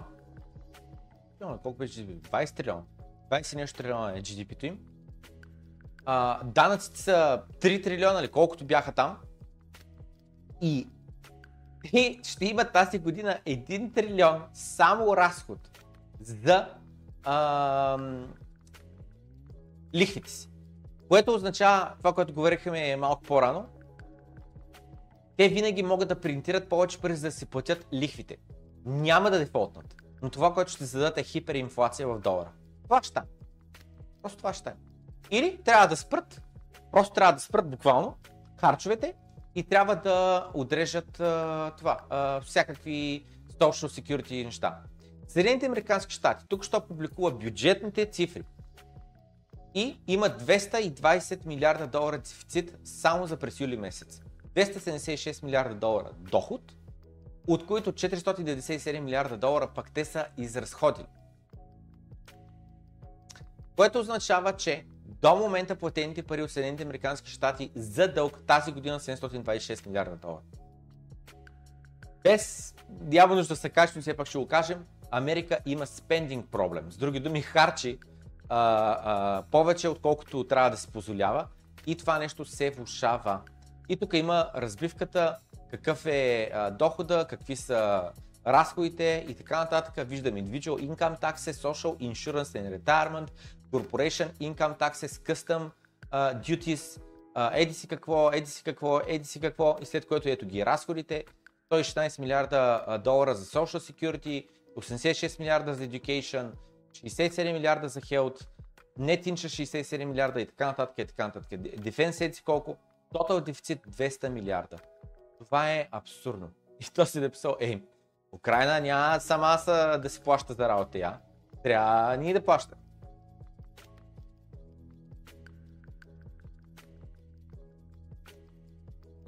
Искам да ви напомня между другото за Патреона. Долу в описанието е линка. Ако не сте Патреон, според мен правите голяма грешка. Ако някой отделя време да гледа доброто крипто, отделя от седмицата си по 3, по 6, по 8 часа, гледа доброто крипто и не е Патреон, прави голяма грешка. Сектант пакета е окей, okay, но в пъти по-добре ниво 1 или ниво 2 или ниво 3, ниво 4, ниво 5. Колкото по-високо ниво, толкова повече а, добавена стойност има в него, доста до по-скрити канали в Discord. Сетих се за това, защото в Discord имаме един страхотен канал, който се казва Patreon Конспирации. И там се слага всичко, което е на тема, било то COVID, било то глобално затопляне, било то а, а, за, за Украина и така нататък. Всичко, което е контравършал тема. Идеята който не иска да се занимава с такива теми, просто да мютне този канал и да ни го следи. Който му е интересна тематиката, следи този канал. И в него канал съвсем наскоро сподели едно, а, едно видео на един професор в Америка, в университета в Чикаго. И той е професор по международна политика или какво беше, не мога да се сетя. И човека даде страхотен разбор на нещата, от кога се готви войната в Украина, а, защо се случва и така нататък, какво се случва в Тайван, в Китай и а, как Юго-Источна Азия ще става все по-важен а, регион за това кой го контролира, Китай или Америка. Страхотен разговор. Отново, моето мнение е без тежест. Аз по никакъв начин не съм експерт по международна политика или каквото да било. Но този човек, който е професор в Чикаго, в Съединените Американски щати, на 65 години, остър ум, е така штрака ума му. Просто невероятно на елементарен начин ги разби нещата. Най-вероятно точно защото е преподавател, защото е свикнал да говори с много по-незапознати хора и ги разбива сложни въпроси по много елементарен начин хората да могат да го разберат невероятен клип. Беше споделен в Patreon конспирации. Ако някой му е интересно, кой е Patreon и не го е проверял, да провери Patreon конспирации, да види разговора. А, а за други хора, които не са Патреони, горещо ви препоръчам Patreon лавче, Patreon новини, Patreon тредове а, и така нататък. Ниво 3 канала, ниво 4 канала. Страхотно съдържание. Има платени материали, Glassnote. Знаете, Glassnote имаме а, subscription, а, а, достъп до абсолютно всичките ето тези а, стотици графики на, на Glassnote от тях 70 графики сме добавили като най-любими, които ги следим, да виждаме какво се случва с а, биткоините по биткоин блокчейна и така нататък. Всички тези а, допълнителна информация, допълнително съдържание извън доброто крипто се случва в Дискорда, до който имате достъп, ако сте Patreon. Продължаваме напред. Значи, минахме през дефицита на Съединените Американски щати. Нека много набързо да минем през какво се случва в Америка под един друг ъгъл. Какво се случва в Америка за хората, които живеят там. Пак в Patreon Лавче канала този път а, се коментираше, че точно преди една година, миналото лято, в Съединените Американски щати, в градът Нью Йорк, в Манхатън квартала, за първи път наймите са били стигнали 5000 долара. А сега една година по-късно, наймите в Съединените Американски щати са вече в Манхатън са вече 5600 долара. Което означава, че наймите са вдигнали с над 10% за една година. Но инф... официалната инфлация е 3%, знаете. 3% официалната инфлация. Тогава как така найема се е вдигнал с 10%? За да може да компенсират нещата и за да имаш 3% средна инфлация, ако найма ти е 50, а, с 10% нагоре, това означава, че много други неща трябва да са с под 3% да им се е вдигнала цената, за да може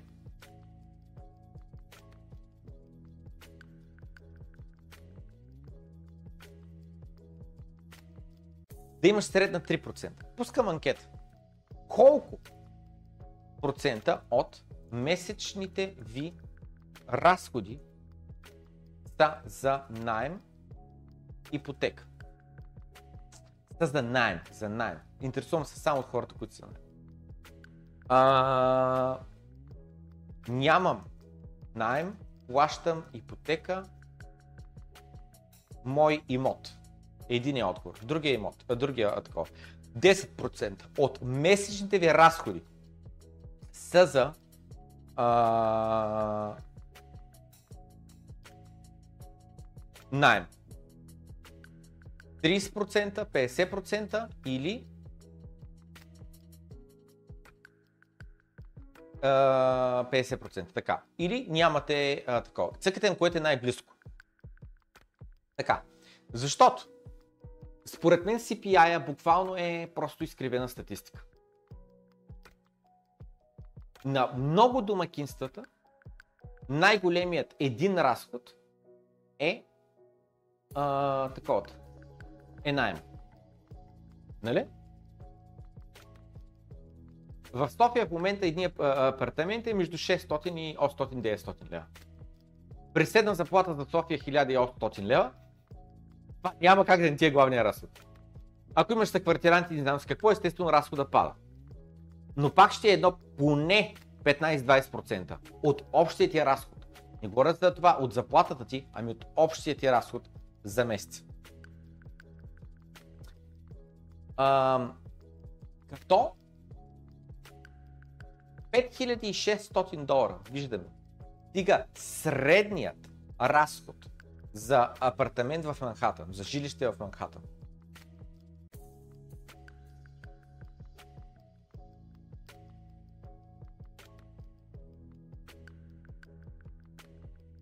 Там скивайте какви имоти има там. Скивайте. Колко е голяма а, а, това, дистанцията между двете стени.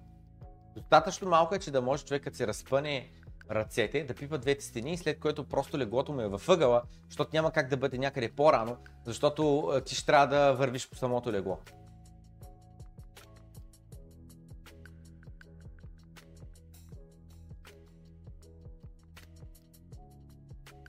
Ах, не съм го подготвил, имаше един интересен твит, който беше на тема а, който беше на тема наймите като цяло в Америка, наймите в Източна Европа, наймите в Англия и така нататък. И просто списък. И за One Bedroom Apartment вътре в Манхатън беше 3800 долара. Но това е за най-малкият възможен имот, нали 3800 долара. Заради това средната цена е 5500. При 4 години този човек е притежавал 800 биткоина и ги продава. Ето вижте, през 2015 продадох 800 биткоина, за да купя къща за моето семейство. През 2018 година, на следващия меч пазар, защото 2015 е малко след дъното, 2018 е дъното на мече пазар, продадох къщата си и купих обратно 50 биткоина. Хората, които мислят, че съм луд да си продам къщата, моля имайте предвид, че единственото нещо, за което съжалявам, е, че изобщо си бях продал биткоин. Само замислете си. Имал е 800 биткоина 2015. Тогава цената е а, 200 долара, да речем. И след което от 200 долара той вижда как тия биткоини стигат до 20 000. И след което на следващото дъно цената е 3000. С други думи, цената дори на следващото дъно е на 10 пъти по-висока от там, където е продал. Само 3 години по-късно А неговия имот, скептичен съм да е станал 10 пъти по-висока цена за 3 години по-късно. За мен moral of the story не е продавайте си имоти, а купувате биткоини или а, продавайте биткоин да купувате имоти.